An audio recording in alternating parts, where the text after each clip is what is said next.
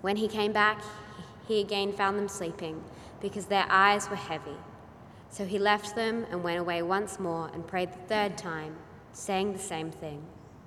Then he returned to the disciples and said to them, Are you still sleeping and resting? Look, the hour has come, and the Son of Man is delivered into the hands of sinners. Rise, let us go. Here comes my betrayer. While he was still speaking, Judas, one of the twelve, arrived. With him was a large crowd armed with swords and clubs, sent from the chief priests and the elders of the people. Now the betrayer had arranged a signal with them The one I kiss is the man. Arrest him.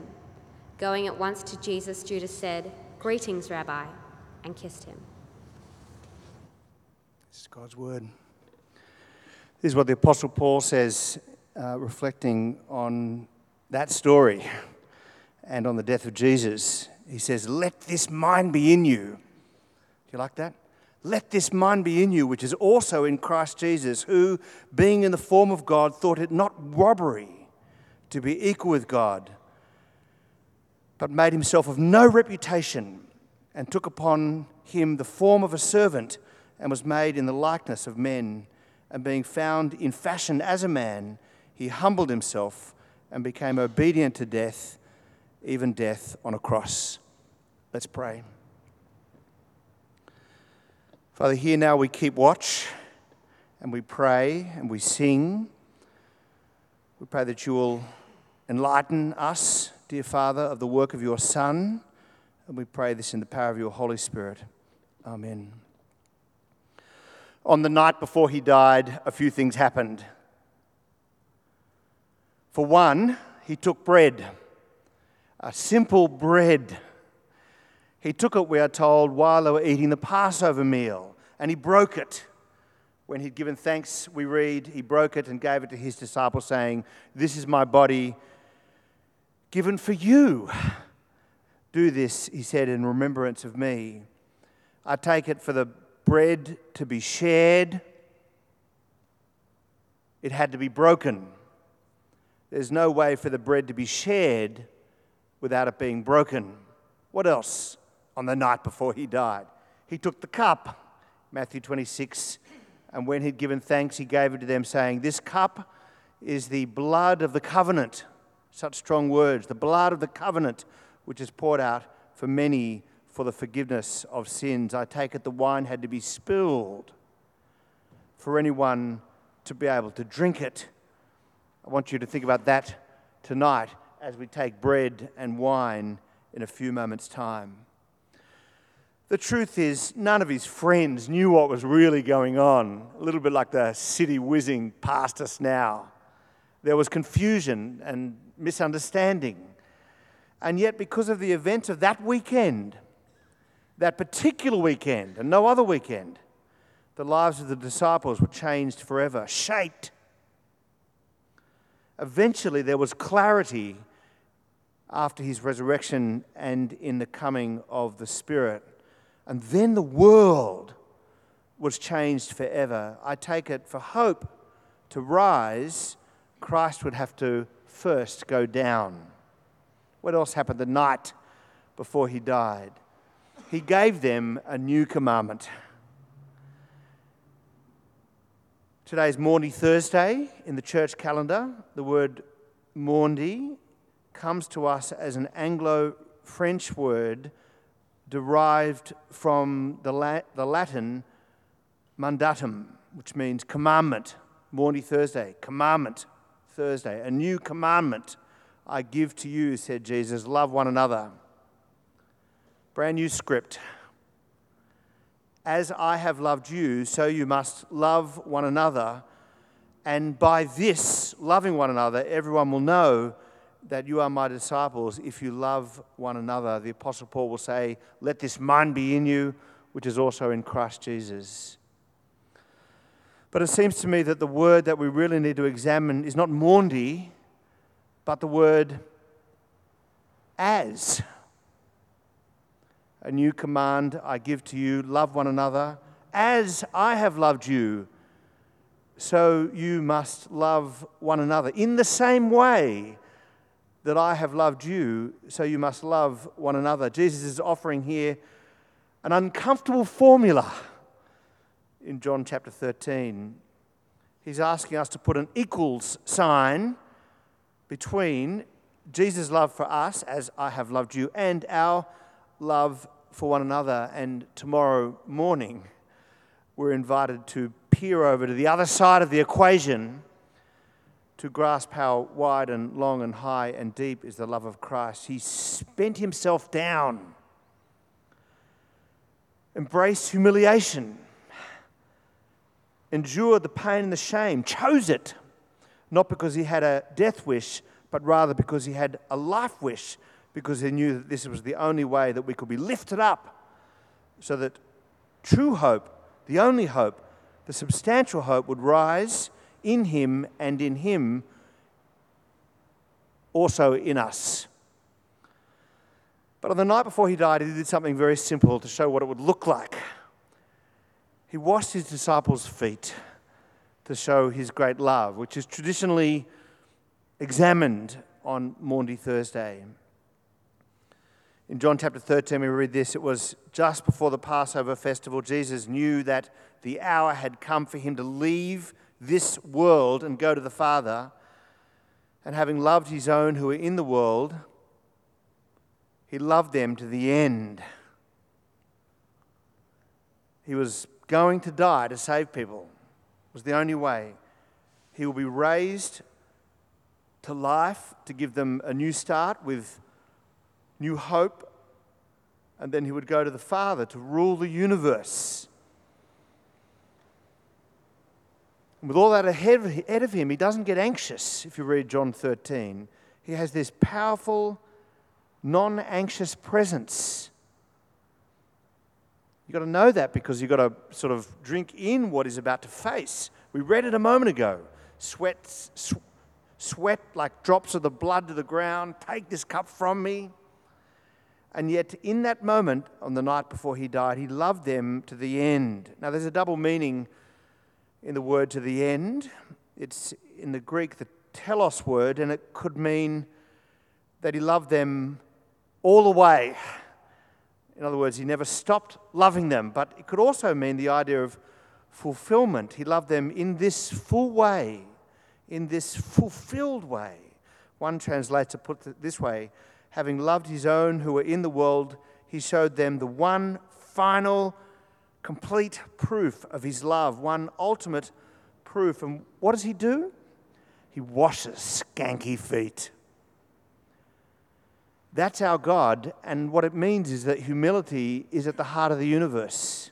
Let this mind be in you, which is also in Christ Jesus. You want to know what God's like? You want to touch the face of God? You want to hear his heartbeat? This is it. This is love. It's vast as the ocean but it comes in the washing of skanky feet. A new command I give to you love one another. As I have loved you, so you must love one another. But I want to break down the washing of the disciples' feet into a number of things. Number one, you see there in this foot washing the night before he died ultimate humility. Listen to these words Jesus knew that the Father had put all things under his power and that he had come from God and was returning to God. Put, think, think that through. So he got up from the meal, took off his outer clothing, and wrapped a towel around his feet, and after that he began to wash his disciples' feet. Wow. I mean, those feet aren't clean, and washing feet belongs to the, the slave who's doing work experience. Jesus is following here a rabbinic method namely that you um, put out a mystifying gesture which evokes naturally a question seeking an interpretation, and the question guarantees an interpretation from the rabbi. In other words, you do something weird, someone asks about it, rabbi explains why they did what they did. And here, this foot washing is a mystifying gesture. But the link between verses 3 and 4 should blow your mind Jesus knew that the Father had put all things under his power. He's the Christ over all. And that he'd come from God and was returning to God. The eternal Son all power, all authority as God in the world. Verse 4 So he what? What do you expect of those with absolute power? So he got up from the meal, took off his outer clothing, and wrapped a towel round his waist and washed feet. Only servants washed feet, and not even usually the Jewish ones, just the lowest of low. This is a mystifying gesture. What does it mean? Well, it answers the question of what is at the core of God's being. I'd say there's a number of things. Love would be at the core of God's being, but a particular kind of love. Humility is at the core of God's being. And that, by the way, is the beginning of a revolution. I've gotten my notes a religious revolution, but how about this? A, um, a spiritual revolution in the end, a political revolution because it's an affront to all self seeking politics wherever self seeking politics are found. It's a heart revolution. We began our service this way in your relationships with one another, have the same mind as Christ Jesus, who, being in nature God, made himself nothing and became obedient to death, even death on a cross. Some translations try to soften it in your relationship with one another, have the same mind as Christ Jesus, who, although he was God, you see that? You see what they're trying to do there? Although he was God, he humbled himself. You know, despite being God, he humbled himself. But no, in the original, it's uh, in, in being God, he humbled himself now you begin to see what it looks like to be like Christ or Christ like. But it not only shows an ultimate humility, but it shows an ultimate cleansing or cleaning. You see, this is not just an action of humility, as you'll see what happens next. You've got the mystifying gesture and the question. Simon Peter says to him, Lord, are you going to wash my feet? That can't happen. But Jesus says it will take time to truly get this. He replies, You don't know what I'm doing now but later you'll understand. And this might be true for some of you today. You're like, what, what, why are you even talking about this? I'm telling later you will understand. After his resurrection, it'll all make sense. But Peter is nothing but well meaning, and he says, Well, you must never wash my feet, not mine. It's a mystifying gesture, Peter's question, and now an interpretation. Jesus says, Unless I wash you, you will have no part in me. And if I cleanse you from your sins, you need my deep inner clean. You'll need my cleansing death. And I, I need to do this for you. You notice the double um, with the bread uh, for, for, the, for the forgiveness of your sins, with the wine for the forgiveness of many, not just for the world, but for you in particular. The cleansing of the feet seemed demeaning, it seemed wrong, it seemed awful. Wait till you see what happens when he dies on a cross you peer over into tomorrow. What can wash, wash away my sin? Nothing but the blood of Jesus. Peter still doesn't get it, but he never lacks enthusiasm. Well, you know, uh, then not just my feet, but my hands and my head as well. And Jesus says, Those who've had a bath need only to wash their feet, their whole body is clean. He's saying this isn't really about the water, it's never about the water. Jesus says in John chapter 15, You are already clean because of the word I have spoken to you. Remain in me as I also remain in you. In Titus chapter 3, the words we said, At one time we too were enslaved, but when the kindness and love of God our Saviour appeared, He has saved us, not because of the righteous things we had done, but because of His mercy he saved us through the washing of rebirth and renewal by the Holy Spirit, whom He poured out on us generously through Jesus Christ our Saviour, so that having been justified by His grace, we might become heirs, having hope of eternal life. But it's more than that, it shows the ultimate grace of God. Jesus says, and you are clean, though not every one of you. Who's he referring to? He knew that he knew who was going to betray him, and that is why he said, Not every one of you is clean. And yet, and here's the key, and yet, Jesus washes Judas's feet. He knew it already. Uh, back in early John 13, the evening meal was in progress, and the devil had already prompted Judas, the son of Simon Iscariot, to betray Jesus. The devil had already thrust it into the heart of Jesus. Do you want to display this kind of grace? To love even your enemies? To pray for those who persecute you? In the Garden of Gethsemane, we read these words Now the betrayer had already arranged a signal with them The one I kiss is the man, arrest him. And going at once to Jesus, Judas said, Greetings, Rabbi, and kissed him. And so finally, this becomes the ultimate example. Jesus says in verse 12 to the disciples, but he could say it to you and to me Do you understand what I've done for you? Do you understand what I've done for you? I've given you a gift on so many levels. You call me teacher and Lord, and rightly so, for that is what I am. But now that I, your teacher and Lord, have washed your feet, you should also wash one another's feet. You're not greater than me, so do what I do. Now that you know these things, you'll be blessed if you do them. So, out of the joy of being washed clean by the serving hands of Christ, out of the security of knowing that we are ultimately loved, we serve. We ask, How can I help you? Not just what do I like or what suits me. And it's in the menial task that we see it. You see the beauty of this action. You see the beauty of everything here, by the way. It's, a, it's simple bread and wine. You can do it in the third world with not much. It's simple washing feet you know, it's just a towel and some blankets. It's a hymn at the Mount of Olives and some prayers. But here, this lowly act of washing feet, it points to the greatest achievement humanity has ever known salvation, forgiveness, a divine washing of sins. So, what do you do? The answer is you receive. You, you let Him do it, you let Him wash you. And as you take bread and wine in a few moments' time,